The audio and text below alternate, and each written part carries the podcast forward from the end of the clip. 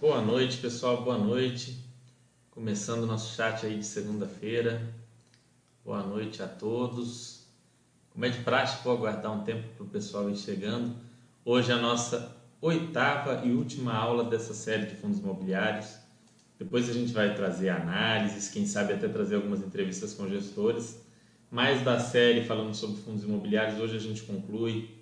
É, começamos com as definições, o que são fundos imobiliários, quais os riscos, é, pontos tributários, enfim, a gente tentou falar de tudo aí. E hoje a gente termina com a montagem do portfólio, a montagem de uma carteira de fundos imobiliários. Então vai ser uma aula muito importante, é onde a gente vai concluir tudo que foi falado até agora, fazer um fechamento aí, recapitular algumas coisas e preparar vocês para começar efetivamente a investir, quem não investe, ou para reavaliar, repensar aí, talvez a carteira para quem já investe em fundos imobiliários. Então não percam. É, como é de praxe, eu vou deixar aqueles primeiros 5 a 10 minutos para o pessoal ir recebendo a notificação no celular, a notificação é, seja no computador, como for. Enquanto isso, eu respondo as dúvidas de vocês aqui para que a gente possa ficar bem, bem tranquilo e, e bater um papo bem legal.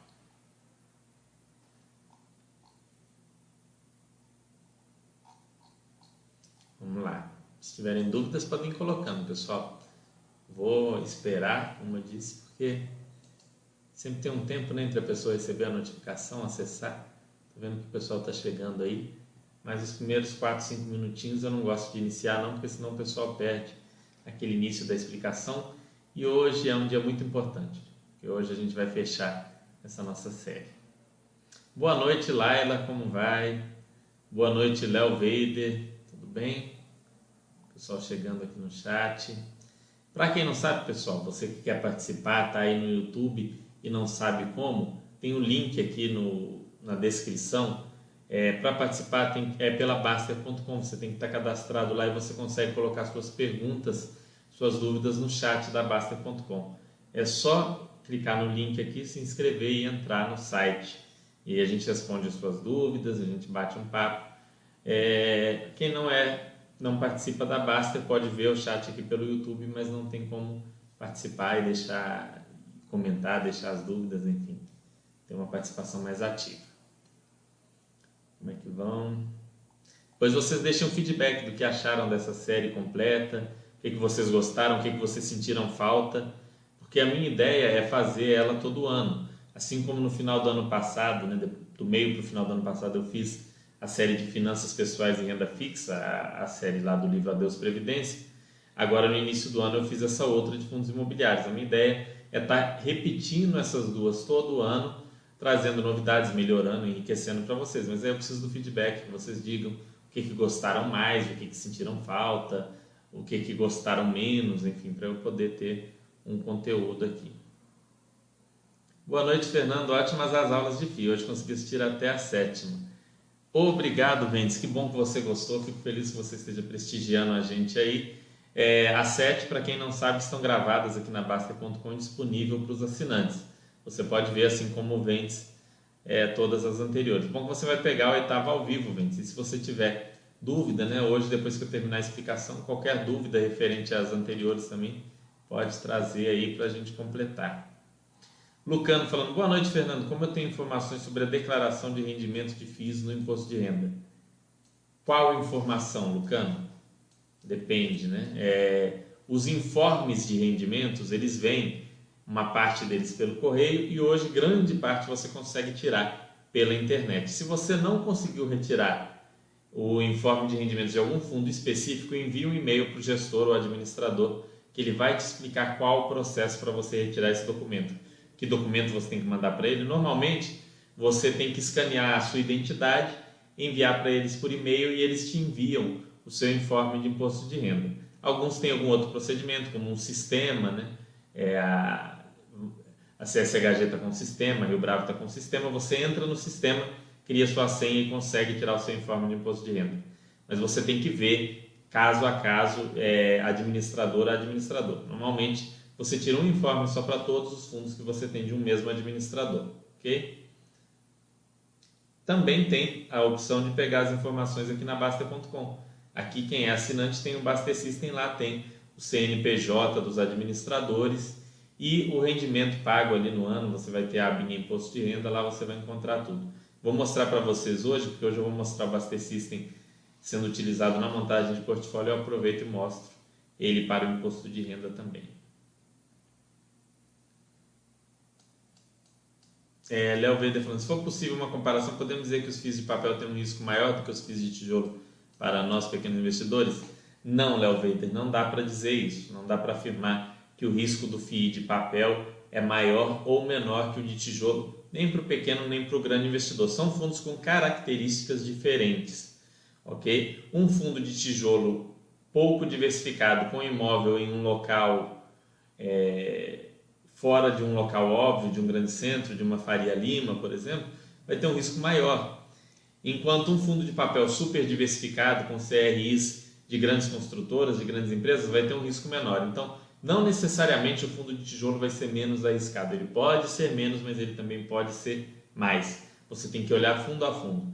Não acho legal comparar fundos tão diferentes, tá? Se você quer comparar um fundo de papel, você compara o risco dele em relação a outro fundo de papel. Você quer olhar um fundo de tijolo, você vai comparar fundos do mesmo segmento, shopping com shopping, logística com logística, é, lajes corporativas com lajes corporativas, imóveis similares, né, parecidos ou até mesmo iguais para você comparar. Se você for comparar banana com laranja, fica muito difícil você chegar a alguma conclusão. Tá? O fundo de papel, como eu falei no outro chat, ele tende a ter uma renda um pouco mais estável e um preço também um pouco mais estável.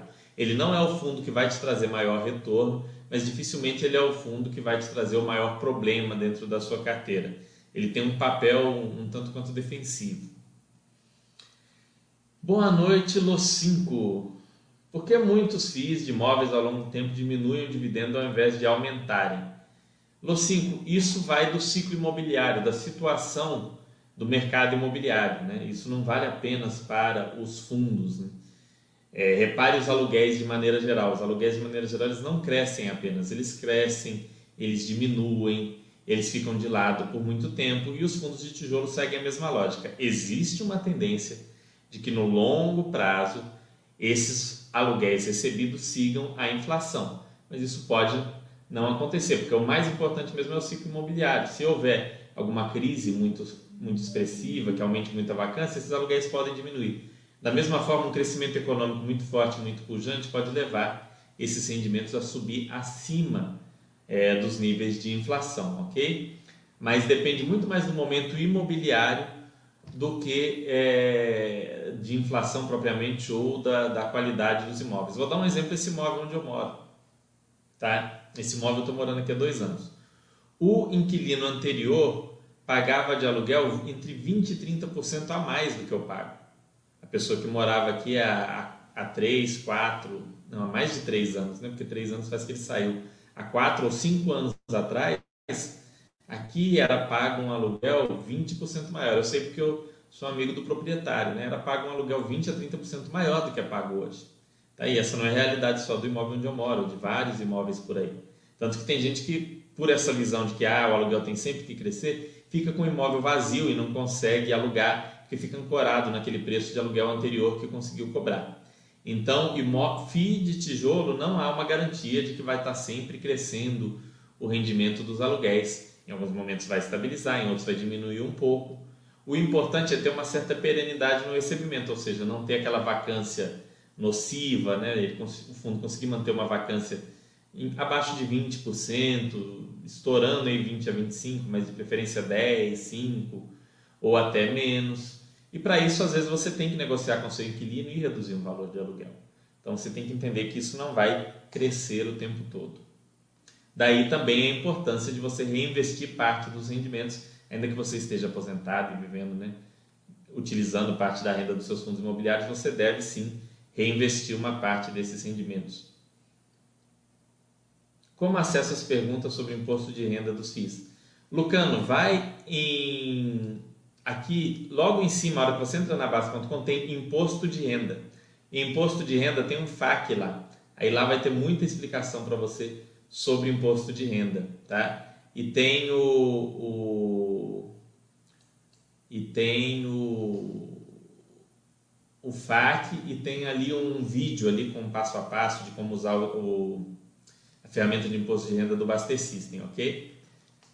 Fábio 79, como fazer para fugir de perda de valor de FII em relação à inflação para investidor de FII buy and holder? Fábio, é o que eu acabei de falar, investir, reinvestir sempre pelo menos uma parte dos rendimentos. No início, reinvestir 100%, tá? É, depois, quando você tiver num momento em onde você vai usar uma parte desses rendimentos você tem que reinvestir algo, não dá para usar 100%, porque senão você corre um risco aí de, de ficar numa situação um pouco complicada. Mas isso vale para qualquer momento da vida, né, pessoal? A gente nunca deve gastar 100% da nossa renda, independente da situação. Bom, já deram os primeiros 10 minutos, vou começar aqui a nossa apresentação. Depois eu volto aqui para as perguntas, a gente ainda pode bater muito papo. Vamos lá, deixa eu mostrar aqui para vocês a apresentação de hoje. Hum, aí.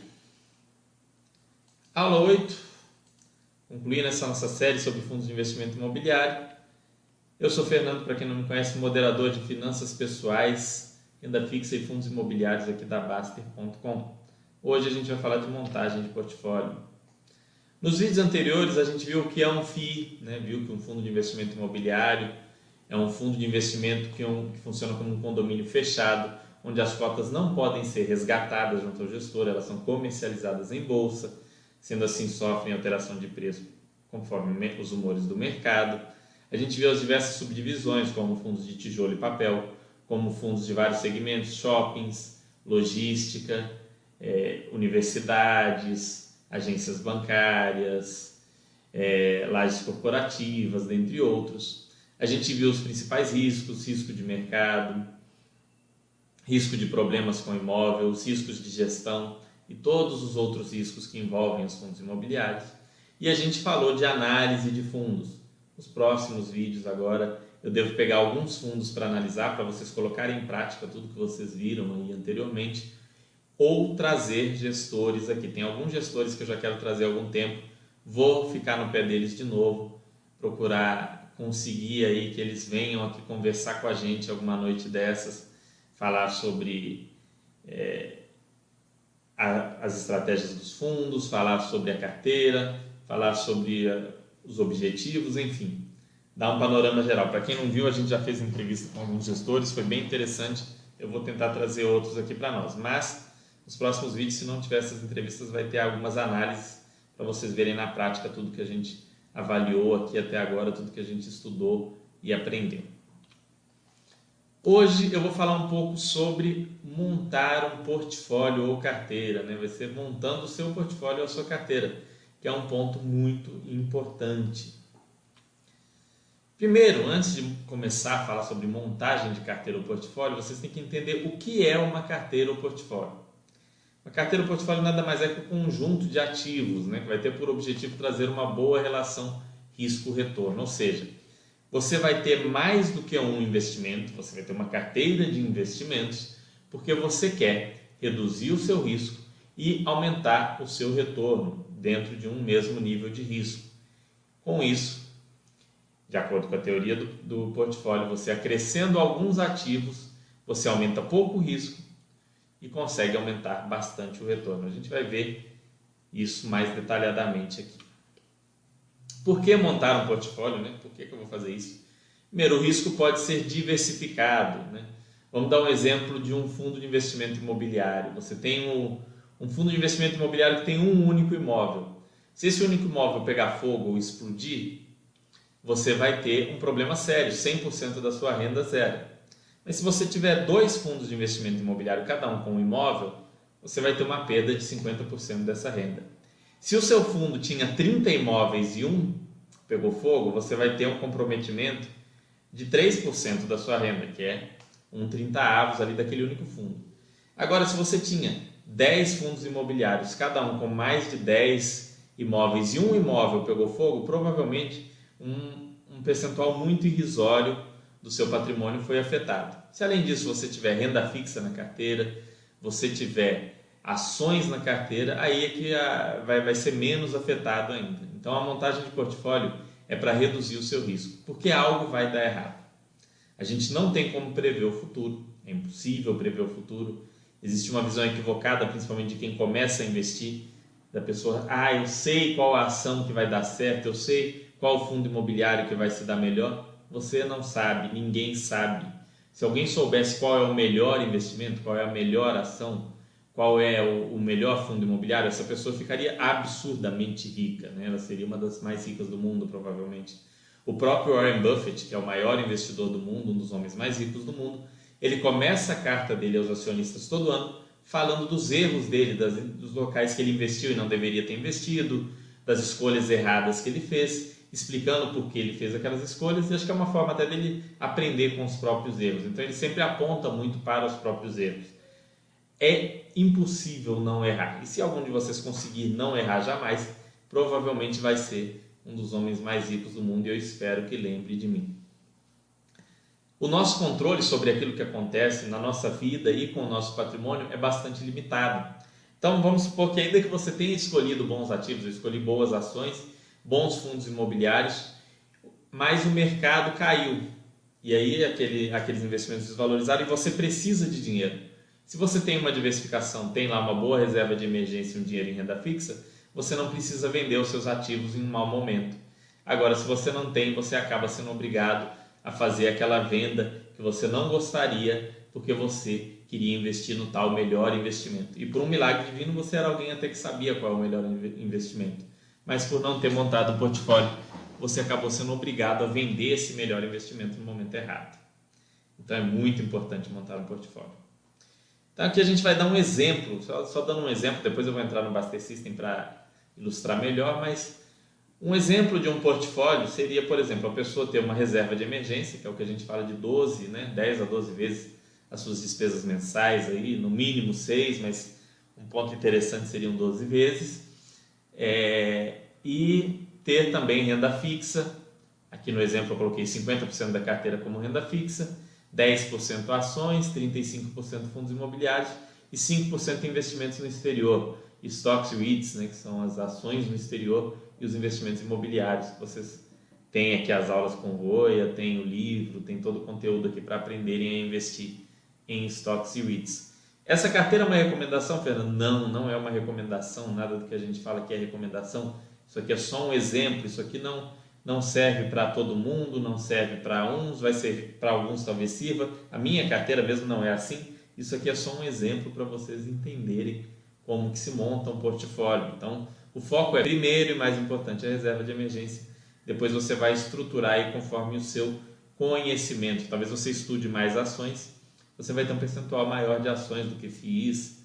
Enfim, talvez você é, tem um percentual menor em renda fixa porque você mora com seus pais ou porque você tem um patrimônio maior já que suporta ter um, um percentual menor em renda fixa, enfim, não necessariamente a sua carteira vai ser desse jeito, com exceção da reserva de emergência. A reserva de emergência tem que ser desse jeito, não tem mais, nem meio mais, nem a poderia ser, não, não existe. A reserva de emergência é pedra fundamental do patrimônio, é algo sagrado.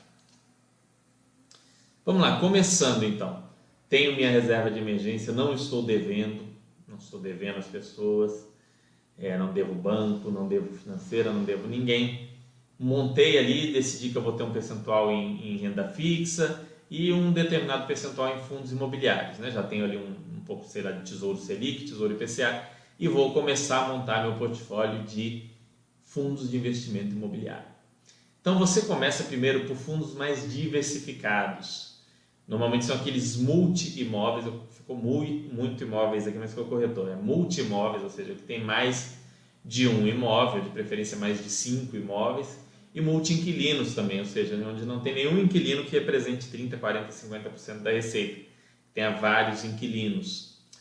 Fundos que você entenda a estratégia, né? aquele fundo que é bem claro para você, olha, esse fundo investe em shopping centers em capitais brasileiras, ponto, é uma coisa simples de você entender e aí você vai verificar se eles estão colocando essa estratégia em prática. Outro exemplo, esse é um fundo que investe em lajes corporativas na região da Faria Lima em São Paulo. Então você vai avaliar, olha, ele realmente faz isso? Faz. Esses imóveis que ele tem são interessantes? São, ou então não são. E aí você vai avaliar se está colocando ou não a estratégia em prática. e começar por fundos mais antigos, fundos que têm pelo menos 5 anos de mercado. Por quê? Porque esses são fundos mais testados, que mais gente já acompanha, são fundos que o mercado já viu passar por algumas situações de estresse. Você tem um histórico maior para ver se esse fundo realmente entregou aquilo que prometia ou não. Porque o fundo que começou no ano passado, ainda que a estratégia seja clara para você, fica difícil você ver se ele realmente colocou aquela estratégia em prática de maneira eficiente. Ele começou ano passado, né? pode ser que ele não está ali, mas não, não conseguiu fazer aquilo que foi falado. Então, comecem por fundos mais antigos. Depois, na medida em que vocês tiverem mais conhecimento, vocês podem ir pegando fundos um pouco mais novos, mas comecem por essas categorias aqui, fundos diversificados, fundos onde você consiga entender a estratégia. A gente já falou nas aulas de análise, dá, lê ali o regulamento do fundo e pega o relatório gerencial também, os últimos relatórios gerenciais para ler. E aí você tem que entender a estratégia. Não entendeu? Passa para o próximo fundo. Pode até fazer perguntas para o gestor, mas se você não está entendendo um determinado fundo, ele provavelmente não é adequado para você começar. E aí vocês vão, aos poucos, é, estudando esses fundos e incluindo na carteira. E como é que você faz isso? Bom, Primeira coisa na hora de montar o seu portfólio é ter consciência de que você tem que ter em carteira o máximo de bons ativos dentro dos seus critérios pré-determinados. Quais são esses critérios? Podem ser vários diferentes, pode ter um critério de número de imóveis, de número de inquilinos, percentual de vacância, é, alavancagem máxima aceitável, tudo aquilo que a gente falou né, em análise, você pode utilizar ali alguns daqueles pontos para você estabelecer os seus critérios. Dentro disso, você tem que entender o fundo e incluir. Ah, mas tem um número certo de, de fundos? Não. Tá? Não é coleção de figurinhas, não precisa ter tudo. Mas também não é uma coisa assim, ah, se eu tiver mais de três, aí vai, vai ter algum problema. Porque existe uma visão equivocada, pessoal, a gente já falou disso, teve um chat só sobre esse assunto, de que quanto mais ativos você tem, é, menor vai ser o seu retorno. Ah, não, pulverizou, vai ter um retorno menor.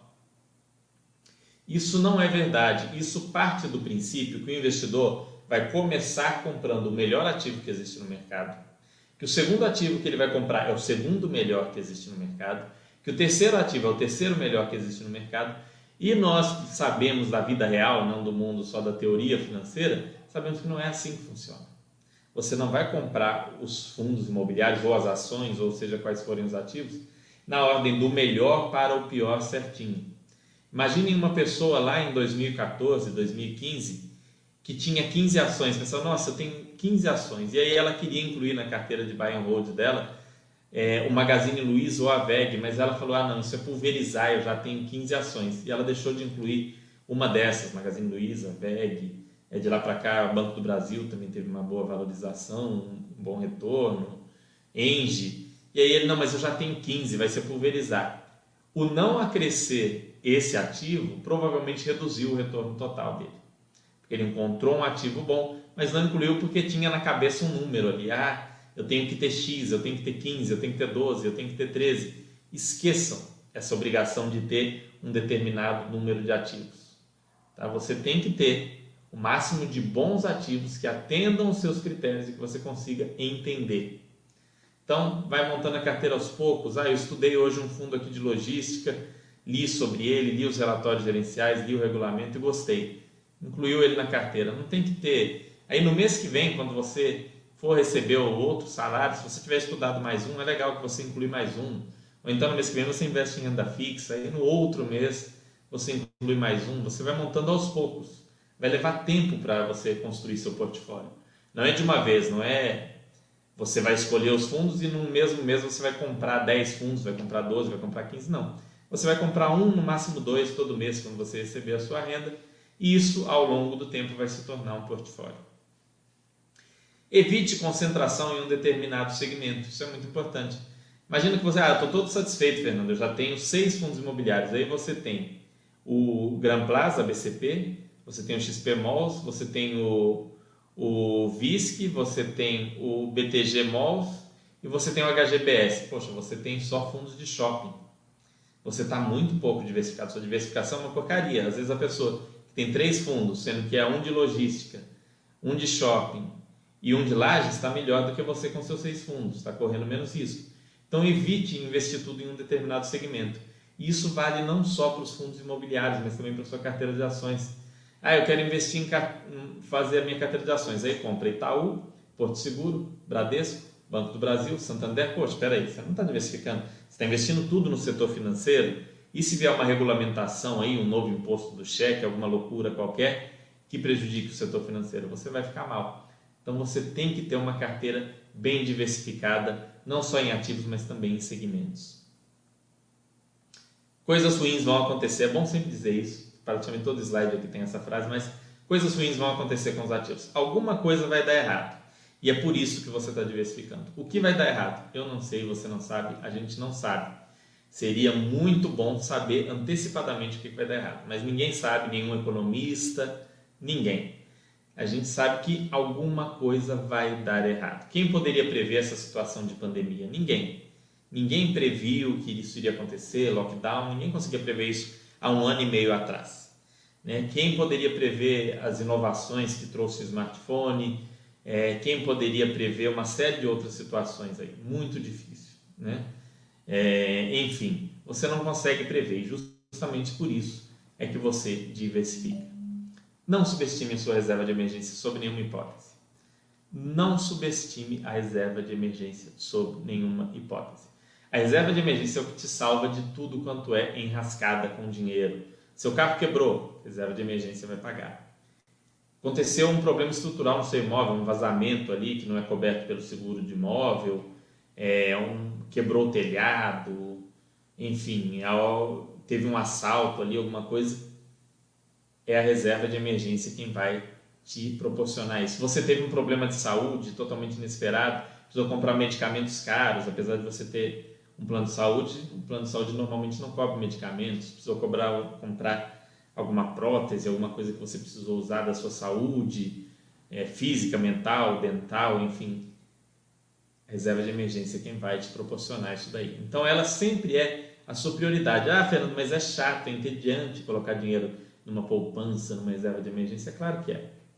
Por isso que é esse é um dos grandes motivos pelo qual as pessoas não conseguem ser investidores. O que, que dá emoção? É fazer um trade, é fazer esse tipo de coisa. Por isso que o pessoal vai por esse caminho mais louco, mas o caminho mais, como para dizer, mais seguro, mais adequado, ele é, ele é chato, ele é enfadonho mesmo, ele é tedioso. A maioria não gosta desses caminhos. E montar reserva de emergência é essencial para qualquer pessoa que vá montar um portfólio, independente da existência de fundos imobiliários nesse portfólio. E como é que eu faço o acompanhamento? Esse ponto é muito importante, o acompanhamento da carteira de fundos de investimento imobiliário. Então vamos lá. Você pegou, comprou seu fundo de investimento imobiliário, é, comprou um fundo, comprou outro, comprou outro, montou uma carteira. Tem lá fundo de logística, tem lá fundo de laje corporativa, tem fundo de shopping, tem fundo de varejo com imóveis de faculdade, com imóvel de, de loja de rua. Você está ali bem diversificado, tem um fundo ali de, de papel, né? um fundo de CRI que você acha interessante. Como é que você faz? E agora? Como é que eu faço para saber se eu devo continuar ou não com esse fundo? O acompanhamento da carteira, pessoal, passa por tem alguns pontos importantes. O mais importante deles, na minha opinião, é o relatório gerencial dos fundos. De tempos em tempos você tem que revisitar os relatórios gerenciais dos fundos nos quais você investe. Não vejo necessidade da pessoa ler mensalmente o relatório de todos os fundos nas quais ele investe. Aqui na Baster eu mostrei as ferramentas na outra aula. Você consegue ver o resumo desses relatórios é, pelo, pelo nosso sistema aqui de comunicados. Você pode ir lá e ler esses resumos para ter uma ideia de tempos em tempos e uma vez por ano, pelo menos, ler o relatório completo de cada fundo que você tem na carteira. Ou você pode pegar como eu costumava fazer antes de ter essa ferramenta. E no, no, nesse mês, por exemplo, eu vou olhar um determinado fundo que eu tenho. Vou, vou colocar um exemplo aqui. Vou olhar o KNRI 11. Então, eu vou pegar nesse mês os últimos seis relatórios do Quineia e vou olhar. Vou dar uma olhada, os últimos seis, os últimos 12. Ótimo. Aí na semana que vem ou no mês que vem eu pego um outro fundo e olho, vou olhando, olhando. E de tempos em tempos eu vou fazendo um acompanhamento para ver se tem alguma grande mudança, algo diferente algo estranho. Aqui, como falado, o quadro e o resumo dos comunicados é uma ferramenta que ajuda bastante vocês aqui na Basta.com nesse acompanhamento. Outro ponto são os gestores. Os gestores eles têm a obrigação de esclarecer as dúvidas de vocês. Então, se algo ficou esquisito, se ficou uma dúvida sobre algum ponto da estratégia do fundo, mandem um e-mail para o gestor. Né? Leiam antes os relatórios gerenciais, porque fica chato você perguntar uma coisa que está escrito ali claramente. Né? Leia os relatórios, mas se restou dúvida, manda sim um e-mail para o gestor manda a dúvida da maneira mais clara possível para ele não ter como se esquivar e te responder. A maioria dos gestores responde super rápido, é muito raro o gestor deixar o, o cotista aí sem resposta. Então perguntem sim as dúvidas de vocês e tenham sempre em mente por que você comprou o que você comprou. Por que eu comprei esse fundo imobiliário? Quais as características que me atraíram nele? E aí você vai entender se talvez faça sentido você vender quando vai fazer sentido você vender? Se ele perder essas características. Ah, eu vendi nesse porque ele é bem diversificado, tem pouca vacância, é, os imóveis são de boa qualidade, e aí você vai acompanhando, continua com imóveis de boa qualidade, continua. A vacância, a vacância subiu um pouco, mas está uma vacância alta, tem que avaliar. É, ele é bem diversificado, é, ele continua, comprou mais imóveis ainda, agora ele tem X imóveis ali. Então você vai acompanhando para ver se ele mantém ou não aquelas características que te atraíram inicialmente.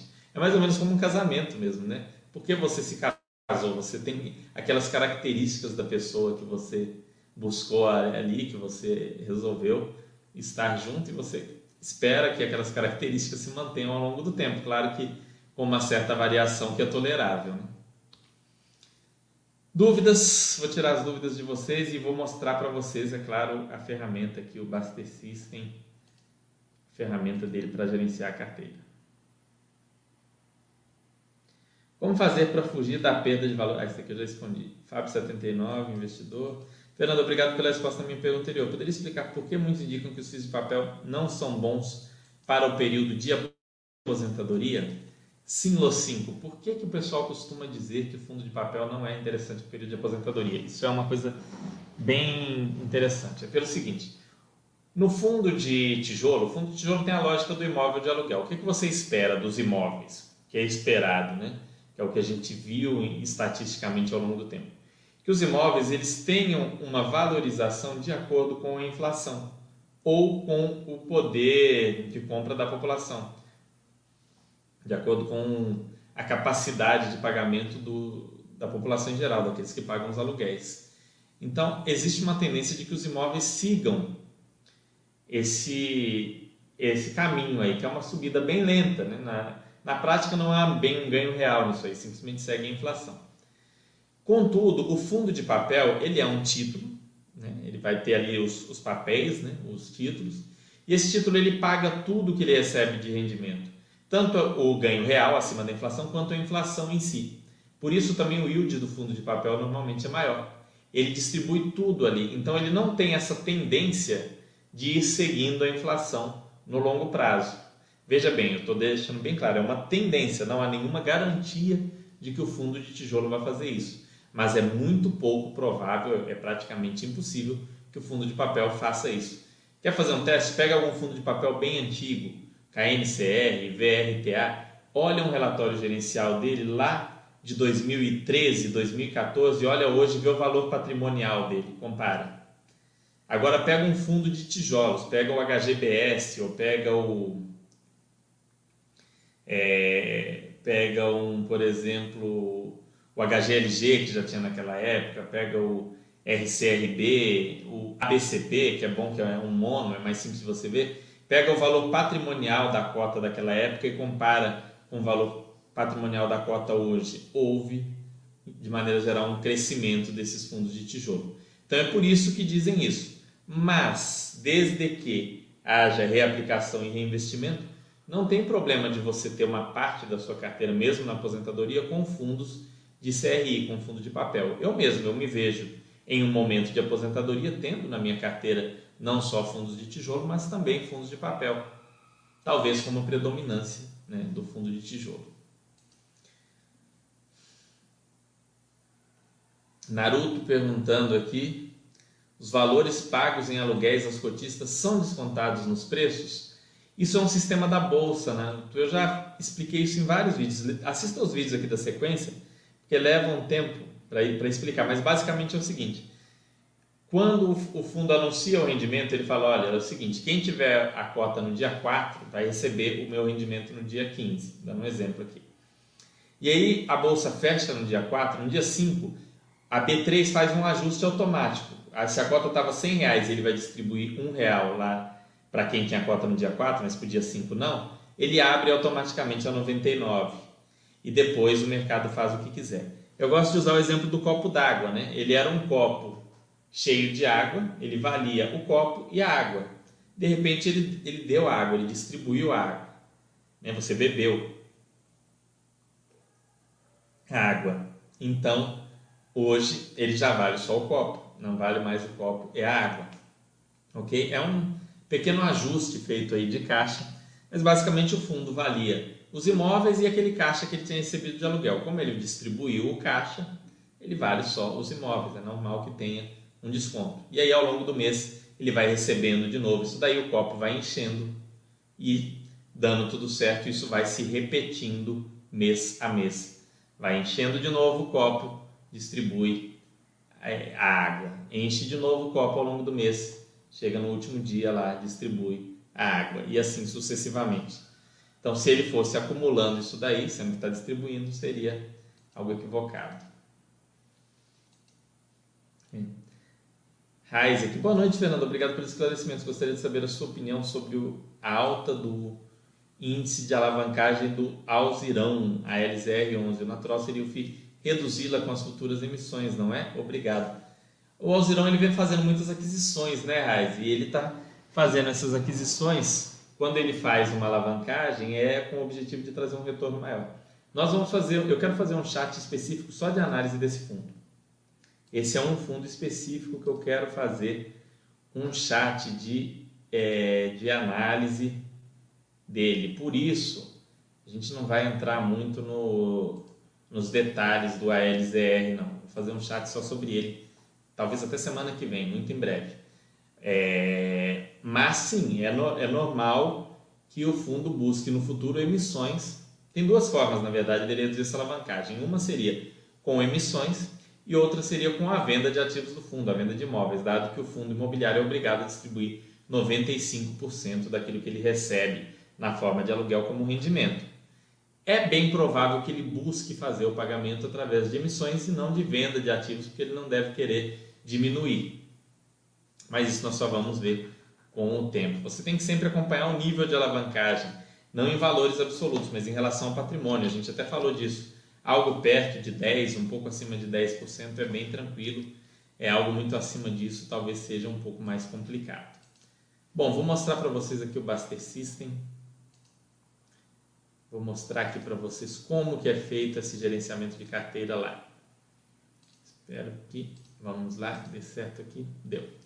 Para quem não conhece, a Baster.com é um site que trata de finanças pessoais, investimentos e cuidados com a saúde. Né? A gente tem aqui o Mauro, faz um trabalho fantástico falando sobre dieta, sobre exercícios físicos, né? enfim, muita coisa legal, não é só finanças pessoais, mas tem muito conteúdo aqui de investimentos em ações e renda fixa e outras coisas. Fiz aqui uma carteira de exemplo, aqui, essa carteira chamada Aulas, olha só. É uma carteira que está distribuída aqui com 25% ações, 40% fundos imobiliários, 30% renda fixa, 3% em reserva de valor, que seriam dólares ou euros, é, e 2% em estoques no exterior. Isso é uma carteira de exemplo, ela não quer dizer nada. Além disso, o indivíduo teria aqui uma reserva de emergência, vou mostrar para vocês aqui, uma reserva de emergência de 36 mil, ou seja, é alguém que tem uma despesa próxima de 3 mil reais mensais. Consequentemente, a reserva de 36 mil seria o suficiente. Então, montado isso daqui, o indivíduo iria olhar aqui no início do mês, olha, o que, que eu tenho, devo comprar esse mês que está mais distante do meu objetivo? Ele ia olhar e veria aqui claramente marcado em vermelho fundos de investimento imobiliário. Ele tem que comprar fundos de investimento imobiliário, ir lá na corretora, ir lá no, no seu home broker e comprar uma cota de FII. Mas qual FII? Bom, dentro da carteira aqui eu coloquei alguns fundos aqui, ó. Por exemplo, o próprio Alzirão do qual a gente estava falando, a LZR, Bresco, Logística, HGBS, HGLG, HGRE. Ah, Fernando, isso é uma carteira recomendada? Não, isso aqui não é recomendação nenhuma. É algo só de, totalmente de exemplo, aleatório aqui. Eu peguei os primeiros ali do ranking, que eram multi-imóveis, para colocar aqui. Não, isso não quer dizer nada, não quer dizer que é para comprar, que é para vender nenhum desses fundos. Tá? Só coloquei aqui de exemplo, é bem bom deixar bem claro. Não significa que eu tenho ou deixo de ter qualquer um desses fundos. E aí você vai colocar aqui, por exemplo, olha, eu achei esses, fui achando esses fundos interessantes, fui incluindo no Baster System. E aí tem aqui ó, a opção estudo. Você vai colocando todos aqui em estudo. Você coloca aqui em estudo.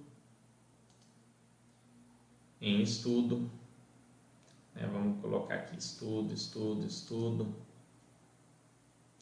Ver quais que já tem aqui alguma coisa. Esse aqui já tinha colocado como se tivesse, então já deixa eu comprar. Estudo, vamos pôr aqui estudo no XP Mouse também. E na medida que você conclui o estudo, que você avaliou, analisou, chegou à conclusão, não, esse FII realmente é interessante para eu comprar, você muda aqui de estudo para comprar, para a mãozinha verde comprar. E aí o Baster System vai indicar para você.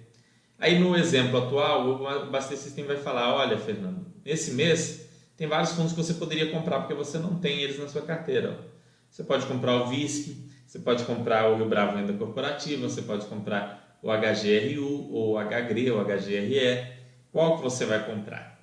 No caso, você olha aqui, ó, nessa carteira de exemplo, já tem um fundo de shopping, que é o HGBS, já tem um de logística, HGLG, tem um híbrido com lajes corporativas e logística, que é o KNRI, tem o, o próprio... Só, só tem esse, não tem mais nenhum outro. Então, você vê, ó, desses aqui, já tem logístico, já tem, não tem nenhum de laje e não tem nenhum é, de varejo. Então você compraria ou HGRU ou HGRE nesse mês. Compra um desses dois e pronto. Vai lá, seu aporte é mil reais, você vai fazer um aporte de mil reais, o fundo está com a cotação agora 116, dá para você comprar lá oito cotas do fundo, oito, nove cotas do fundo, praticamente. Você vai lá, compra e pronto. Né? Vamos colocar aqui, ó, comprei a 116 reais 9 cotas do fundo. Quanto que sai 9 a 116? 9 vezes 116 a 1.044 reais, a 1.044 reais tudo. Então você fez essa compra, fez esse aporte nesse mês. No mês seguinte, você vai olhar de novo, você vai vir aqui, vai ver, ó, oh, é fundo imobiliário de novo, o fundo imobiliário ainda está muito abaixo do que eu pretendo ter. E aí você vai lá em FIIs, vai estar tá lá. Dessa vez, ó, o HGRU já está um rosa clarinho aqui. Já não é o, um desses. Vai ser o HGRE, ou RCRB, ou o VISC. Você vai comprar um desses. Aí você viu, você estudou mais, entendeu melhor, achou mais interessante o RCRB. Aí você vem aqui, vamos ver quanto é que está a cotação dele, 135. Comprou aqui sete cotas a 135 reais. Né? Comprou aqui por 945 reais, sete cotas. Foi lá e comprou. Tá aí, comprou, passa mais um mês a mesma coisa e você vai fazendo isso. Vai no home broker, compra, inclui aqui. É super simples e super chato, entediante. Não tem nada de super emoção do investidor, de grande jogada, de Gordon Jekyll, do, do Wall Street, não tem nada disso. É super simples, super repetitivo, até um pouco chato. Né? A parte mais emocionante, por assim dizer, não é operar no home broker ou comprar ou anotar suas compras para o imposto de renda. Seria você estudar e escolher, analisar, ler ali os relatórios. Isso é o que mais dá um, pode dar algum trabalho ou alguma emoção. Se você busca emoção com o seu home broker, você está num caminho muito errado, muito ruim, busque fazer algum esporte aí de competição. Como eu disse, assista ao chats do Mauro, ele dá várias dicas de vários esportes. Pule de paraquedas, vá lutar esgrima, vá jogar futebol, fazer uma trilha, alguma coisa, mas não busque emoção na bolsa de valores. E aí tem aqui o imposto de renda. Esse daqui é uma ferramenta da, da Basta.com, uma ferramenta do Basta System para você poder declarar os seus investimentos, olha só. Ele mostra aqui onde você declara em bens e direitos, como você declara. Aqui, ó. Red Brasil Shopping, como é que vai declarar aqui? Você vai pegar lá em 73 fundos de investimento imobiliário, colocar esse CNPJ e tudo mais. Ah, e como é que ele tirou esses números, Fernanda? Porque você alimentou lá em cada aporte que você fez, você alimentou certinho aqui no Baster System. Por isso é que ele conseguiu te dar as informações aqui para o imposto de renda. Como que eu faço? Eu uso a informação dos informes que vem dos administradores dos fundos e, da, e das ações. E aquilo que não vem ou que demora muito para vir, eu pego as informações aqui do Baster System para completar. Normalmente, bate tudo com o Baster System. Quando dá diferença é de um centavo e a receita não vai atrás de você por um centavo. Então, sigam o que está aqui de preferência, tá? se vocês não conseguirem ter o, os informes de rendimento que são documento oficial. Infelizmente, ainda mais com a pandemia, isso está muito complicado. O exemplo clássico são do, de tudo que é escriturado pelo Bradesco. Nunca chega para mim pelo correio, aí eu tenho que ir lá pessoalmente buscar, mas em meio à pandemia eu não vou a uma agência bancária buscar esses documentos. Então eu peguei e usei aqui o Baster System para fazer é, a declaração de todas as ações escrituradas pelo Bradesco. Vamos lá, vamos ver se vocês têm mais dúvidas. Hum, aqui falando. Nas ações pensamos no futuro das empresas. Nos FIIs acho isso muito difícil, pois não vejo crescimento, melhora de processos. Faz sentido? É... Mais ou menos, tá? Mais ou menos. Pelo seguinte, o fundo imobiliário Chaves Darwin, imagina é, é, natural que você pense em evolução, já que o seu nick é o Charles Darwin, né? mas imagina aquela sua tia, aquela sua avó, você deve ter algum familiar ou amigo, né? um primo, um amigo, ou talvez você mesmo, que tem vários imóveis para aluguel. Essa pessoa tem uma grande expectativa que esses imóveis vão crescer, se tornar é, o novo MASP ou o, a, a, nova Torre Boulevard. Não, eles não têm a expectativa que o imóvel vai se transformar em algo melhor mas aquele imóvel gera uma renda é, que não é sempre crescente, que não é sempre constante, porque o imóvel às vezes fica vago, às vezes tem que negociar uma redução de aluguel com o inquilino, às vezes tem que fazer algum ajuste, alguma reforma no imóvel, mas ele vai te dando aquela renda ali ao longo do tempo. E a pessoa usa aquilo dali. Normalmente, quando a pessoa aluga imóveis, ela até usa tudo, ela não faz aquele caixa necessário para alguns ajustes que deveria fazer. Tá? O mesmo vale para os fundos imobiliários. O que você pode esperar é algo muito parecido, é que ele vai te dar aquela renda ali mensal, de maneira quase entediante, caindo todo dia 15 na sua conta, bonitinho. Alguns meses um pouco menor, outros meses maior. É, se você tiver uma carteira diversificada, dificilmente isso vai zerar em algum mês. Eu, desde que eu comecei a investir em fundos imobiliários, isso tem nove anos, nunca teve um mês que eu não recebesse rendimento. Mas sim, em alguns meses diminui, outros aumenta. Ano contra ano é, tem uma tendência de aumentar, mas pode não aumentar em razão de crises ou de coisas assim. E você vai ali reinvestindo uma parte e aquela renda vai aumentando. Essa é a expectativa que você pode ter dos fundos imobiliários. Não dá para esperar que algum fundo vai fazer algo revolucionário, que ele tem hoje uma renda de 70 centavos e essa renda vai para 3 reais, salvo algum caso muito específico. Quando, por exemplo, quando fecharam os shoppings. Fechou os shoppings, tinha fundo que pagava é, um real e, pagou, e, não pagou nada no mês seguinte, mas porque o shopping estava fechado. Esse sim você poderia ter uma expectativa de aumento de renda, mas não uma expectativa de crescimento do fundo fora do normal. Até porque o fundo, diferente das ações, ele é obrigado a distribuir 95% das receitas dele como rendimento aos cotistas. As ações, as empresas não fazem isso, elas distribuem 20, 25, 30%, 40% e o resto elas reinvestem para crescer. Da mesma forma, as ações das empresas podem fazer dívidas, elas pegam empréstimo para investir e crescer. Fundo de investimento imobiliário não pode ficar fazendo dívidas para crescer. Ele tem algum nível de alavancagem, mas muito menor. Ele faz isso na aquisição do imóvel através de algum CRI, então é um nível de alavancagem muito menor. Então, não dá para esperar um crescimento muito substancial de fundos imobiliários, como pode acontecer com uma ação Como você viu, por exemplo, o Magazine Luiza multiplicou por, por 700 lá o tamanho dela. Isso você não vai esperar de um fundo imobiliário, tá? Mas pegue alguns estudos de caso aí, pega, a gente fez um, já fiz um chat aqui mostrando um fundo imobiliário por 10 anos, qual foi o retorno, o que, que aconteceu, o que, que o, o, o cara tinha no início e no final, reinvestindo e sem reinvestir, você vai ter uma ideia. Tem, tem chat disso, eu não me lembro agora qual fundo, mas se pesquisar aqui você encontra. Vou fazer de novo um desse foi até uma ideia legal que você me deu. Mas dá sim para esperar que aquilo vá compor o seu patrimônio e te ajudar. Da mesma forma que as ações tendem a ajudar o seu patrimônio crescendo ao longo do tempo. É, Fábio 70 tá falando, pós-pandemia, qual a sua expectativa para os FIIs? 2020 e 2021 não foi fácil para o posicionamento em FIIs. Não achei nada difícil, Fábio 79, não tive nenhum problema em comprar FIIs, nem em março do ano passado tive problema em comprar FIIs de shopping, não achei difícil para posicionamento. Fábio, o que vai acontecer com os imóveis? Né? Vamos mudar um pouco a sua pergunta. O que vai acontecer com os imóveis em 2021, 2022, 2023? Será que as pessoas ainda vão usar imóveis? Será que as pessoas ainda vão ao shopping? Será que as empresas vão precisar de galpões para, será que as empresas vão precisar de galpões para guardar seus produtos, seus computadores, né?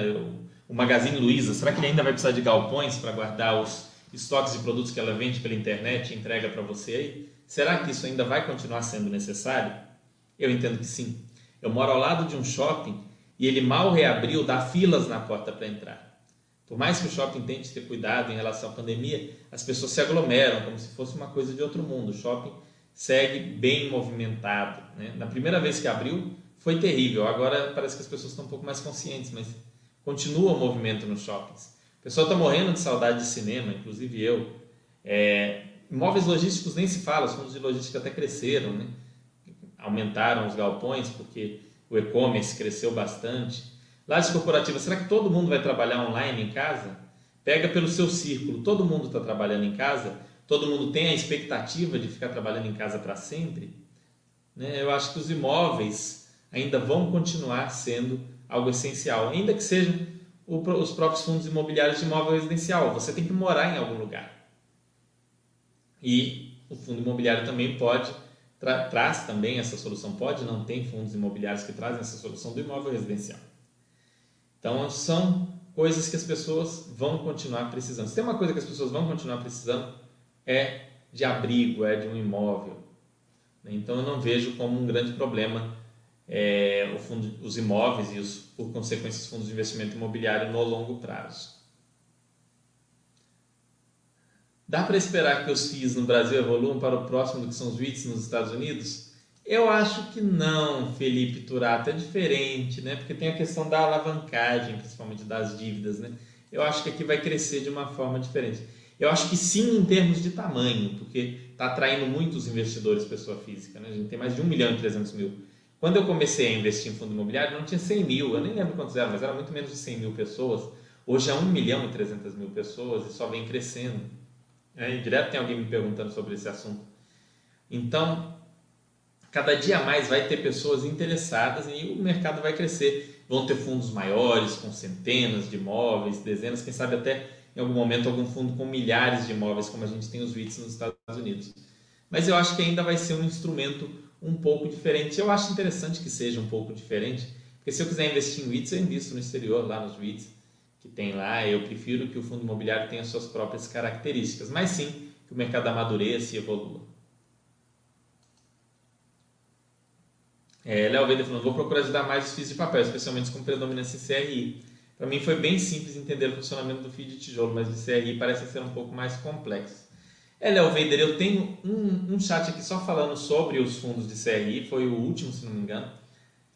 Um chat não, tem uns dois ou três falando sobre fundos, só sobre fundo de CRI. Tem chat de análise de fundo de CRI, tem chat falando sobre o que é CRI. É, além de, de você encontrar isso no site da CETIP, muita informação sobre CRI. Mas o fundo de CRI é um fundo de crédito, mas de crédito imobiliário, tá? Vamos imaginar o seguinte. Vamos colocar aqui, vamos colocar um, um falso, não existe CRI, tá? Esse específico, mas é para você tentar entender. Você é a Caixa Econômica Federal. E você tem lá os financiamentos imobiliários, né, é, de, de imóveis lá é, residenciais. E aí você precisa de um monte de dinheiro agora. Você não pode esperar aquelas pessoas passarem 35 anos pagando. Você junta todos aqueles financiamentos imobiliários, existe uma taxa ali média de inadimplência que vai ser avaliada, vamos colocar 20%. Com base nessa taxa média de inadimplência, na taxa de juros esperada, vai ser precificado esse CRI, vai ser securitizados, serão securitizados esses financiamentos, essas operações, e transformado num security, né? transformado num ativo que é o CRI. E esse CRI você vai vender ao mercado. Ele vai prometer lá, por exemplo, hoje a, a, a Caixa Econômica tem um sistema lá de, de financiar é, imóvel a, a juros da poupança. Então vai estar lá um, um CRI que pague juros da poupança mais 6%, que foi, seria o desconto para a Caixa pagar, juro, ou juros da poupança mais 5%. Ou então tem aqueles lá que é 8% mais TR, então teria lá um, um CRI, ah, esse aqui é 10% mais TR, porque a Caixa precisava do, do dinheiro por algum motivo. E aí fez o CRI. E aí eu compro aquele CRI e eu vou recebendo aqueles valores securitizados semestralmente, mensalmente, anualmente, vai depender de como foi estruturado o CRI. Vou recebendo os juros e a amortização até que acaba. Ou seja, nada mais foi do que um indivíduo comprando a dívida do outro, né? a dívida que alguém tinha com o outro. Eu compro de você o que devem para você. Vou dar um exemplo mais simples ainda. Seu cunhado te deve 100 reais. Seu cunhado está te devendo 100 reais e você precisa de dinheiro urgentemente. Aí você chega e fala para mim, Fernando, eu preciso de dinheiro, meu cunhado me deve 100 reais, me empresta 100 reais e aí o meu cunhado te paga os 100 reais, eu vou dizer não, não vou fazer isso por você, mas eu te empresto 75 reais e os 100 reais do seu cunhado são meus, eu vou ganhar a diferença que são os 25. Você topa? E aí você fala, ok, eu topo. E a gente faz essa transação. Só que no caso do CRI, no meio tem uma companhia securitizadora que vai fazer essa transformação, vai colocar garantias, né? Porque é óbvio que a dívida do cunhado nunca vai ser paga. Né? Então a gente quer uma dívida que será efetivamente quitada em algum momento. Tá bem? Bom, pessoal, vamos finalizar, né? Tá dando aí uma hora de chat. Espero que tenham gostado, que tenham agregado, vocês tenham entendido o processo é, de montagem do portfólio. A gente vai seguir falando de fundos imobiliários nos próximos chats, apesar de não ser mais essa série. Ou a gente vai pegar algum fundo para analisar, e se for isso, eu vou colocar ali no, no na parte de FIIs do site, falando para vocês o que, que nós vamos analisar ali. É, ou então eu vou trazer algum gestor para bater um papo com vocês, para apresentar o fundo, para a gente discutir aqui, analisar as estratégias. Então a gente vai seguir falando de fundos imobiliários, seja com análises na prática ou com gestores aqui, ok? Fernando agradecendo, muito obrigado Fernando, eu que agradeço Fernando pela participação. Eles falando muito bom, excelente chat, muito obrigado. Eu que agradeço Raiz pelo pela participação, por ter prestigiado aqui. Se tiverem sugestões, críticas, pessoal, deixem lá na Basta.com, ajuda muito a gente, é, as observações de vocês, para que a gente melhore e traga um conteúdo sempre melhor, sempre mais interessante dentro daquilo que vocês precisam para melhorar como investidores, ok? Um grande abraço, uma ótima semana e até segunda-feira que vem.